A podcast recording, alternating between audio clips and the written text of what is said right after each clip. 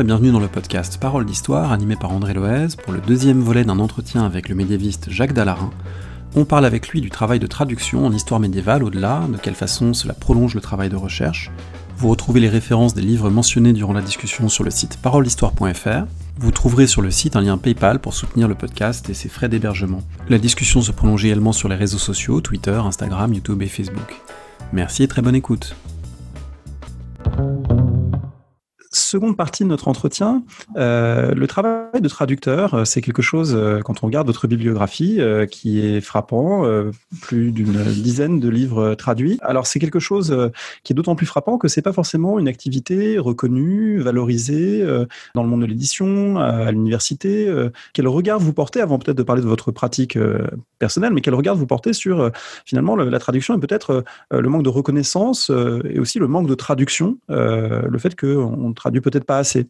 Alors ça, je suis vraiment convaincu qu'on ne traduit pas assez. Les écoles historiques continuent à être des écoles historiques nationales. Euh, il y a quelques petites ouvertures, mais extrêmement réduites. Les carrières se font au niveau national, hélas en dépit de l'Europe.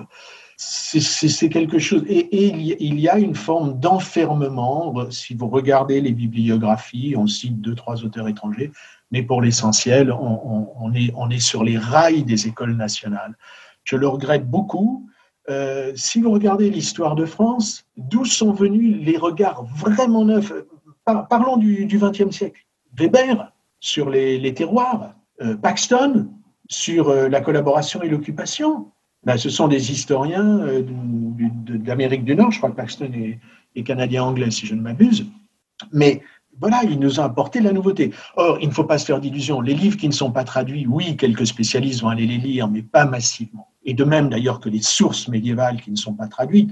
Mais oui, bien sûr, on va regarder un passage, on sait tous un peu de latin, on regarde, on comprend. Mais enfin, on ne les lit pas de la même manière que quand ils sont traduits.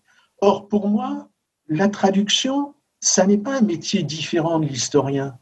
Parce que qu'est-ce que c'est qu'un historien? C'est quelqu'un qui traduit un siècle pour un autre, c'est-à-dire qui donne des codes de compréhension pour que le XIIIe siècle soit compréhensible pour un contemporain du XXIe siècle. Alors, c'est très évident quand il s'agit de périodes reculées. Mais si on parle de l'histoire contemporaine, admettons que quelqu'un soit spécialiste de la guerre de 14-18, euh, il y a une fausse transparence à un siècle de distance alors qu'en réalité, il y a toute une série de codes, de préoccupations qui ne sont pas les mêmes. Les, poilus qui partent au combat en 14, ce sont massivement des paysans. Ça n'est pas la même France qu'aujourd'hui.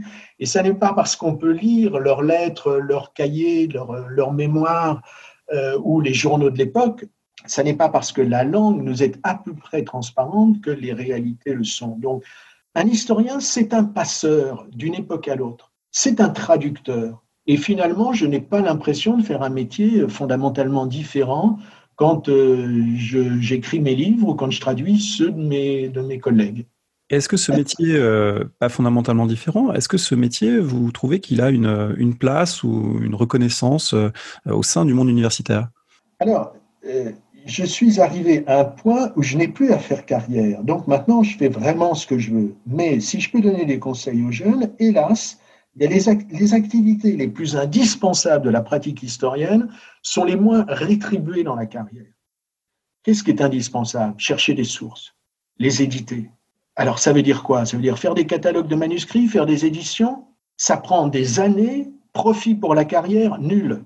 Écrivez trois articles brillants sur l'historiographie à partir euh, des bouquins que vous avez lus, tranquilles, bien imprimés, euh, vous ferez beaucoup plus vite carrière que si vous allez chercher les manuscrits médiévaux et éditer les sources. Traduction des auteurs étrangers, ça n'est même pas pris en compte comme une recherche. Donc, euh, bah, bien évidemment, je le déplore. J'ai la chance d'être à un point où je, peux le faire euh, en toute liberté. J'aimerais vraiment pour les jeunes que euh, cette partie-là du métier soit pleinement prise en compte. Comment pour vous est-ce que cette activité a démarré euh, euh, Souvent pour des collègues, moi-même j'ai pu l'observer, c'est en, traduisant des articles pour un numéro de revue ou euh, dans le cadre de publication d'actes de colloque, un, auteur étranger qui a envoyé son texte et on le traduit un peu artisanalement avant de passer peut-être à des choses plus ambitieuses. De, quelle façon est-ce que ça a démarré ce travail de traduction dans votre pratique? Alors mon, expérience de traducteur, massivement, c'est traducteur du latin vers le français. Lorsque nous avons traduit les sources franciscaines, puis les sources dédiées à Claire d'Assise, puis les sources dédiées à Isabelle de France, nous avons traduit des milliers de pages, je crois 5000 pages. Rien que ces trois volumes-là, hein, les sources dédiées à François d'Assise, à Claire d'Assise et à Isabelle de France, ça fait 3000 pages. Alors je n'ai pas tout traduit personnellement, j'ai traduit quelques bonnes centaines de pages, mais j'ai tout revu puisque je, dirigeais ces, ces, opérations éditoriales. Donc, j'ai tout de même revu des milliers de pages de traduction du latin vers le français. Et quand je vous disais que c'est le même métier, bien évidemment que c'était le même métier. On, faisait pleinement métier d'historien avec mes amis quand euh, nous avons lancé ces, ces, opérations de traduction. Et puis ensuite, non, l'expérience de traduire des langues modernes ne m'est pas venue, comme vous le dites, par euh, un article ou un autre avec des amis, euh, en particulier italiens et américains, on a écrit des livres dont nous avons, on était trois, on a chacun écrit un tiers et, on a chacun traduit les deux autres tiers pour publier le même livre en trois langues simultanément. C'était en l'occurrence, ça s'appelle François d'Assise au miroir de la liturgie. Il y avait à la fois nos introductions, nous nous sommes traduits les uns les autres, et puis, il y avait des traductions de sources latines, justement, que chacun d'entre nous a traduit vers sa langue moderne. Et c'est de cette manière-là que nous avons fabriqué un objet neuf. Quoi. C'est le, livre euh, collectif en trois langues.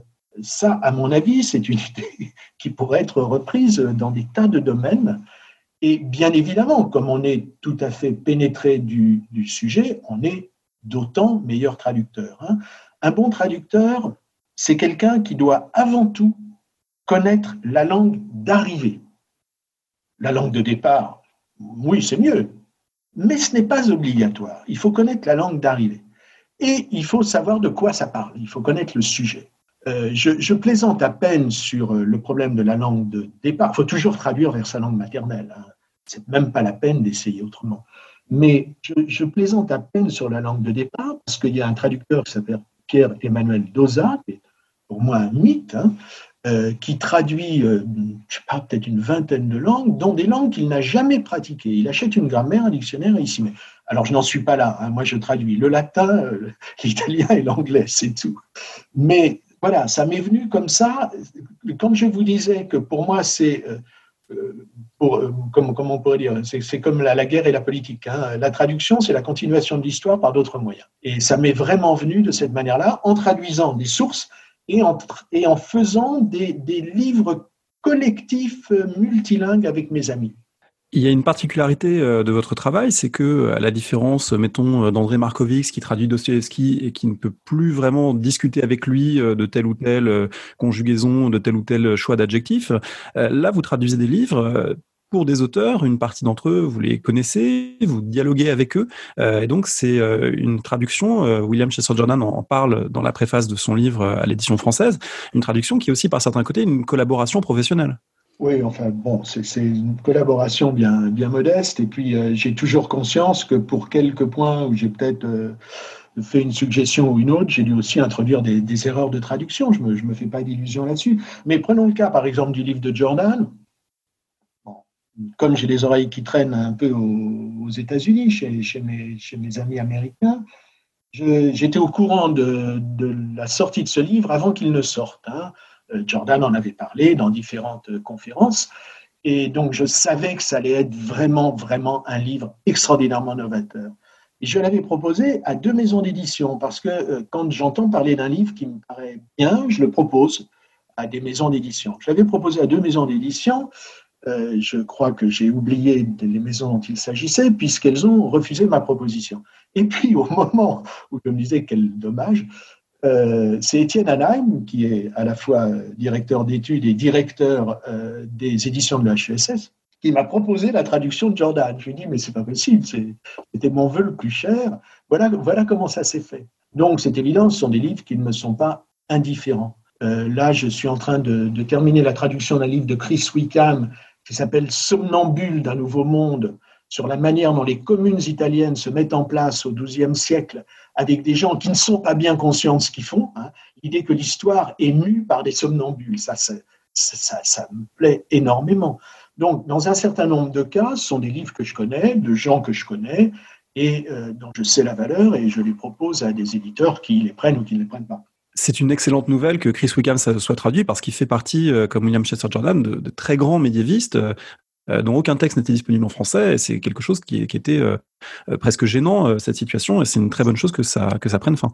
Oui, j'aime bien que vous, vous, disiez gênant. It's embarrassing. Hein. C'est vraiment, il y a des moments où on est mal quoi, de penser que des gens qui ont travaillé comme Jordan sur le Royaume de France ou comme Wickham qui a travaillé presque toute sa vie sur, euh, l'Italie euh, n'ont pas en, France la pas toujours en France la notoriété qu'ils mériteraient. Donc voilà, Wickham, Wickham va être traduit. Et puis euh, bon, il y a quelques éditeurs qui me qui m'honorent de leur confiance et qui me qui me demandent de traduire des livres.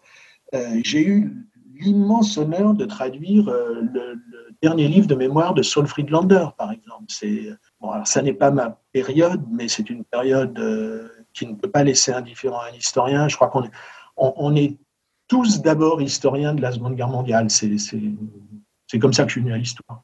Donc traduire Friedlander, le grand historien de, de la Shoah, évidemment, c'était un, un, immense honneur pour moi. Euh, J'ai traduit un livre de Roberto Bizzo, qui, que je ne connaissais pas Bizzo, qui hein, c'est un, un moderniste italien de l'université de Pise. Il a traduit un livre absolument fabuleux sur les sigisbées. En gros, c'est c'est l'Italie du XVIIIe siècle. Hein. C'est l'Italie des Lumières, euh, mais une lumière italienne, amusée. Et euh, je ne connaissais pas Roberto, mais évidemment, à la fin du bouquin, c'est un énorme livre que j'ai traduit il y a quelques années pour Alma. Euh, à, la, fin du livre, on était devenus les meilleurs amis de la Terre, on continue à correspondre. Ce sont des liens forts qui se créent parce que quand on traduit quelqu'un, on est vraiment dans sa tête. Hein, pas toujours autant qu'on voudrait parce qu'il y a parfois peut-être on, commet des incompréhensions. On est obligé en permanence d'oublier ce que l'on aurait pensé et d'essayer de pénétrer la pensée de, l'autre. Et c'est une expérience euh, intellectuelle, presque spirituelle, qui est vraiment intéressante. Et euh, inévitablement, on, devient amis. J'ai traduit Aviat Kleinberg. Euh, il m'a par la suite invité à donner des séminaires à Tel Aviv. Voilà, ça crée des liens, bien évidemment concernant l'histoire médiévale, il y a une euh, difficulté peut-être, euh, en tout cas de l'extérieur, c'est comme ça qu'on le perçoit, une difficulté peut-être plus grande qui concerne euh, les sources et leur place dans le texte, puisque les auteurs, par exemple italiens ou anglophones, vont citer une traduction anglaise d'une source médiévale latine, mais pour les lecteurs français, parfois il y aura une autre traduction qui sera plus accessible, ou parfois vous, vous pouvez être tenté de, de retraduire telle ou telle source. Donc est-ce que cette euh, technicité parfois du rapport aux sources euh, pose des problèmes particuliers dans l'opération de traduction. Oui, c'est un, des, gros problèmes. Euh, je citais le cas de Bizzo, qui, par exemple, s'est écrit dans un parfait italien d'un universitaire du XXIe siècle, mais il cite dans le texte énormément de sources de l'époque dont il traite, donc le XVIIIe siècle, et à cette époque-là, c'est avant l'unité italienne, donc il y a autant d'Italiens que de langues italiennes que de provinces. Et il cite tantôt des témoignages en toscan, tantôt des témoignages en, napolitain. Eh bien, je peux vous dire, euh, il les laisse dans le texte, supposant que les Italiens d'aujourd'hui le comprennent, ce dont je ne suis pas totalement persuadé. Mais enfin, ils comprennent mieux que nous, c'est sûr. Euh, mais je peux vous dire que traduire du napolitain du XVIIIe siècle, c'est, on croit être bon en italien et puis on, découvre que, ben, oui, on est bon dans un italien euh, très très limité. Hein. Euh, ça, ça, a été un problème, par exemple, pour, et un problème et, un extraordinaire enrichissement quand j'ai traduit qui sur les sigisbées. dans les traductions que je fais de, de livres d'histoire médiévale, généralement les sources sont en latin. Bon, là, c'est pas toujours évident de se faire de se faire une religion parce que quand il y a une bonne traduction, la déontologie veut qu'on la, cite. Euh, mais en tout cas, ce qu'il ne faut jamais faire, c'est évidemment traduire le latin depuis l'italien ou l'anglais que vous avez sous les yeux. Soit vous vous référez à une traduction française faite directement du latin qui fait autorité, soit vous retroussez vos manches et vous traduisez directement du latin pour les sources qui n'ont pas de traduction ou dont vous jugez la traduction insatisfaisante. C'est un très gros travail. Et puis alors, ça ne s'harmonise pas toujours avec le texte de l'auteur. Hein. Il parfois, c'est un peu rugueux euh, de ces insertions de sources. En, tout cas, la règle certaine, c'est qu'il faut remonter toujours au plus près, au plus près de la source. Le mieux, ça serait de tout retraduire du latin. ce que je fais dans la plupart des cas. J'ai une question sur euh, votre manière de travailler. Est-ce que ce sont d'abord euh, pour des livres dont vous savez que vous allez les traduire Est-ce que ce sont d'abord des, lectures globales en ayant en tête l'idée qui devra être traduite et donc éventuellement en notant à tel ou tel endroit une difficulté, une ambiguïté, mais pour avoir une vue d'ensemble Ou est-ce que c'est un, travail page par page dans lequel on se lance dès le départ? Alors, les livres que je connaissais et que j'ai suggéré à la traduction, ben, je les avais lus, euh, j'avais vu leur intérêt, mais je les avais lus comme un lecteur, comme un collègue, comme, euh, pas comme un traducteur. Mais je savais qu'ils étaient intéressants. Les livres qui me proviennent de commandes, j'ai une règle qui va faire frémir, je ne les lis pas d'abord. Parce que l'écueil tout de même de la traduction, faut le dire très clairement, c'est l'ennui, même avec des livres passionnants. C'est-à-dire, euh, on ne peut pas je comparais tout à l'heure l'édition de source et la traduction. On ne peut pas tricher sur le temps qu'on y consacre. Si vous traduisez hâtivement, ben, ça se voit à la première lecture. De même que si vous faites une édition d'une source manuscrite hâtivement, les fautes vont pulluler. C'est un travail, c'est comme la peinture, c'est des couches. Il hein. faut prendre première couche, de couche d'après, première couche, deuxième couche, troisième couche. Donc, quand j'ai un livre de commande, je ne le lis pas, je le découvre en le traduisant. Je fais une première couche qui est de la traduction euh, myope, je traduis comme ça vient. Je fais une deuxième couche où j'ai le texte original et ma traduction et je vérifie mot à mot que je n'ai pas oublié quelque chose ou je ne me suis pas fourvoyé. Et puis j'ai une troisième couche, je ferme le livre original et je ne relis plus que le français pour m'assurer qu'il coule. Et puis ensuite, il y a les relectures des preuves, etc. Ce qui fait qu'un livre, une traduction, c'est 6 à 7 couches au bas mot. Euh, les bonnes maisons d'édition des relecteurs, certains, euh, malheureusement, ont oublié cette tradition éditoriale. Mais ce qui fait qu'on est le seul relecteur de soi-même, et ça, c'est un petit peu pénible. Mais euh, voilà, il, il faut procéder de cette manière-là par touches successives. Et puis, comme je le disais, j'ai, ben, je sais, parfois j'ouvre un livre que j'ai traduit, puis je trouve, je trouve une bêtise, et voilà, ça me fait mal. Vous parliez de l'ennui comme euh, adversaire. Alors, pour euh, conjurer l'ennui, il y a peut-être le fait de se, de se dépayser, euh, au moins en partie. Vous avez traduit, par exemple, le livre de Peter Heather sur la fin de l'Antiquité, la, la, fin du monde romain. On est à la lisière du monde médiéval, mais on n'y est pas pleinement. Vous avez également traduit un, recueil de textes de Sanjay Subramaniam. Donc, la, variété, est-ce que c'est pour vous aussi une manière, voilà, de, ne pas, de conjurer un petit peu cette difficulté d'un travail parfois fastidieux? Alors, bien, évidemment, vous savez, par exemple, le, livre que j'ai traduit de Sanjay Subramaniam, ce sont des, courts chapitres. C'est passionnant de bout en bout. C'est un esprit tellement inventif, polémique, euh, iconoclaste que c'était un, un, bonheur de, de, le traduire. Peter Heather, j'ai beaucoup, beaucoup aimé. Euh, c'est l'éternel thème de la décadence de l'Empire romain, hein, traité d'une manière très neuve. Euh, j'ai beaucoup aimé son incroyable capacité d'évocation, c'est-à-dire à partir des, sources latines, et pas seulement d'ailleurs, il arrive à faire revivre les périodes. En, ce sens, il y a une bataille, on est sur le terrain, on est, caché derrière un buisson. C'est fantastique.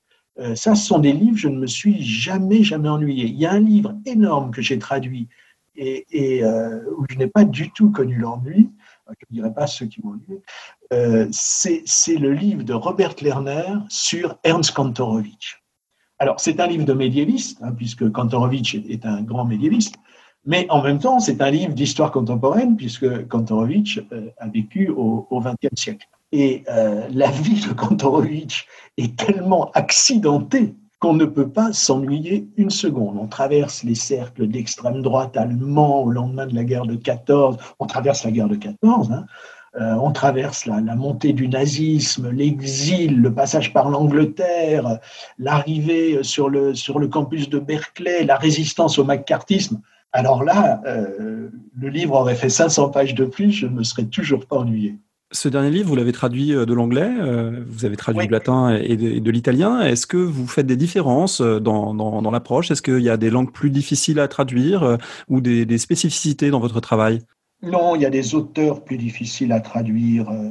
Bon, il y a, je suis plus à l'aise en italien qu'en anglais. Euh. Le latin, c'est compliqué parce que oui, j'en ai lu beaucoup, mais en même temps, je ne parle pas couramment. Donc, euh, mais, mais il y a des auteurs plus difficiles que d'autres, ça c'est certain. Il y a des auteurs plus difficiles, il y a des auteurs plus cérébraux. Euh, c'est facile de traduire quand on est dans la description, dans la narration. C'est beaucoup plus difficile quand on est dans euh, l'élucubration, mais dans le bon sens du mot, hein, dans la spéculation intellectuelle c'est beaucoup, beaucoup plus difficile. La, la, pensée, on a peur à chaque seconde de, trahir la pensée. Hein. On connaît, on, connaît, on connaît euh, traducteur, euh, traduction, trahison. Hein. Euh, et, bien sûr, on tremble de faire cela. sur une description d'une bataille romaine, il y a moins de chances de se planter. Mais parfois, sur des pensées très complexes, je suis en train de traduire un livre aussi d'un auteur, Paolo Evangelisti, sur l'invention de, la science économique au Moyen Âge. Et Paolo est un esprit vraiment très, très spéculatif et euh, je, voilà, je m'accroche hein, pour le suivre. C'est compliqué à restituer. Et puis alors, il y, a, y, a, des règles, si vous voulez. En anglais, par exemple, une répétition de termes n'est absolument pas un problème, tandis qu'elle l'est en italien ou en français. Donc, euh, en anglais, on passe son temps, quand on traduit de l'anglais, on passe son temps le nez dans le dictionnaire des synonymes pour essayer d'éviter les répétitions. Euh, en italien, euh, le problème, c'est qu'ils ont des phrases interminables, des phrases parfaitement charpentées, cicéroniennes, mais qui passent mal en français, à part chez Marcel Proust. Donc, euh, quand on traduit les Italiens, on passe son temps avec les ciseaux à la main à, les, charcuter le, texte. Voilà, c'est des petits accommodements qu'il faut faire d'une langue à l'autre. Et c'est absolument, ça, c'est passionnant. C'est passionnant. Est-ce que vous êtes ou euh, avez été tenté par euh, la traduction euh, littéraire J'ai traduit un livre. J'essaie toujours de faire attention au style. On le doit à la fois à l'auteur et au lecteur. Si on veut que l'auteur soit reçu par les lecteurs, tant qu'à faire, il faut essayer d'avoir une langue qui coule. J'ai traduit un livre, c'était un de mes tout premiers. C'est le livre de Francesco Berti, un des plus grands résistants, partigiano italiano euh, qui est entré dans la résistance euh, en Italie en 43, il avait 16 ans. Euh, c'est un homme que j'ai eu la chance de connaître puisqu'il il habite à Bologne et il a bien voulu m'honorer de son amitié. Je l'ai, traduit comme un devoir. C'est l'histoire d'un jeune de 16 ans qui part dans le maquis, dont le meilleur ami d'un an plus âgé est capturé, déporté et meurt en déportation. Et Francesco Berti passe sa vie, comment on peut dire, à se souvenir de son ami, à expier le fait d'être lui vivant.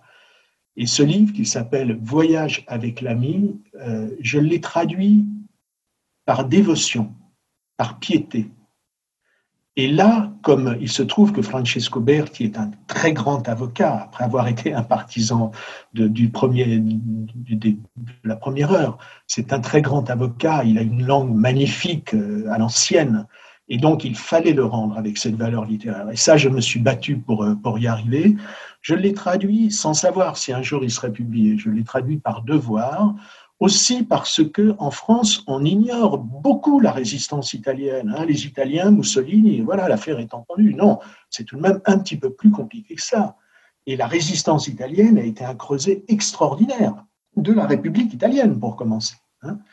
Euh, donc, je trouvais que cet hommage-là devait être rendu. Et puis, euh, après l'avoir traduit, je l'ai proposé à Pierre Nora. Au bout d'un moment, Pierre Nora m'a rappelé, m'a dit ben, j'ai, eu le temps de lire votre traduction. Et je dis Et alors? Il me dit ben, J'ai pleuré. Ben, je dis Oui, c'est un livre, quand on le lit, on pleure. Et, il l'a accepté chez Gallimard. Et euh, Francesco Berti, euh, qui est mort l'an dernier, qui, qui avait déjà à à cette époque, je vous parle il y a 7-8 ans, qui avait 85 ans ou quelque chose comme ça, quand il a su qu'il allait être publié chez Gallimard, il s'est écrié Camus. Il allait être publié par le même éditeur que celui qui avait publié euh, le, penseur de sa vie, Albert Camus. Voilà. Là, j'ai eu l'impression d'être un peu un, réparateur de quelque chose. Et, voilà, cette traduction-là, oui, je l'ai, je l'ai chérie. Pour terminer, puisqu'on parle de réparer euh, des oublis, est-ce que euh, vous voyez des livres ou des auteurs euh, qui n'ont pas encore été traduits et qui paraîtraient une, nécessité? On a parlé tout à l'heure de William Chester Jordan, de, Chris Wickham. Est-ce qu'il y a d'autres figures comme ça, en histoire médiévale en particulier, dont vous pensez qu'il faudrait avoir des traductions? Ah oui, certainement, certainement. et je parlais de, de l'italien et de l'anglais, mais je pense aussi à l'allemand, par exemple qui n'est guère pratiqué en France, alors que l'école historique allemande est, immense. Oui, bien sûr, il y, aurait, il y aurait des travaux à faire. Euh, on citait tout à l'heure Charles euh, Homer Haskins. La Renaissance euh, du, du XIIe siècle, ça n'a pas été traduit, à ma connaissance. C'est un livre qui date des années, qui, qui a 100 ans. Voilà, ce sont des joyaux, à mon avis, qu'il faudrait traduire. Et puis pour le reste, il faut se tenir au courant. Alors c'est là où c'est intéressant d'avoir des bons réseaux et d'avoir des copains dans, différentes écoles historiques qui vous tiennent au courant de ce qui va sortir, de ce qui peut, être, ce qui peut valoir la peine. bien sûr, il faut être attentif à cela euh, en, permanence, il faut, pratiquer cette ouverture. On est dans un monde qui à la fois se globalise et se recroqueville. Hein. On sait bien qu'il y a ce double mouvement. Mais nous autres historiens qui ne courons aucun risque, je veux dire, on n'est pas, euh, notre, globalisation, c'est pas celle des réfugiés, hein, c'est une globalisation tranquille. Euh, est-ce qu'on ne pourrait pas au moins courir l'infime risque intellectuel de s'ouvrir davantage aux, écoles, euh, j'allais dire étrangères, mais en espérant qu'elles cesseront de l'être? Oui, ça vraiment, c'est une chose pour la... Vous savez, il y, a, deux choses par lesquelles je me suis battu dans, ma carrière. C'est le retour vers les sources trop souvent, on, discourse sous le discours. Hein. On, on, part de l'historiographie et à partir de l'historiographie, on fait un manuel qui va être repris dans un autre manuel. Non, le retour aux sources. Mais le retour aux sources, il y a un écho à payer. Il faut, faut, se taper la paléographie, il faut aller vers les manuscrits, il faut les trouver, il faut les dénicher, il faut les éditer. Bon. Et puis l'autre chose, c'est l'ouverture aux, autres cultures. Voilà, c'est vraiment les, les deux combats que j'ai, que j'ai des combats tout à fait pacifiques, hein, mais que j'ai menés. J'ai sans doute euh, guère réussi ni l'un ni l'autre, mais en tout cas au niveau global. Mais à mon niveau personnel, euh, je, suis fier de cela. Eh bien, je pense que je parle pour beaucoup de collègues, euh, étudiantes et d'étudiants en disant qu'on vous en remercie et je vous remercie pour cet entretien et j'encourage ceux et celles qui nous écoutent à, aller voir ces traductions. On mettra les références sur le site Parole d'Histoire et on vous souhaite évidemment de, de bonnes lectures. Merci beaucoup Jacques Dallarin. Merci infiniment et bonne journée.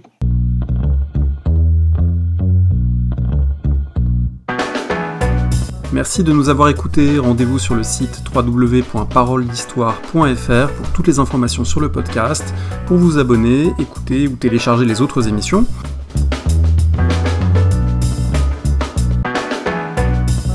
La discussion se poursuit aussi en ligne, notamment sur Twitter. Vous pouvez poser des questions at paroledist et à bientôt pour un prochain épisode.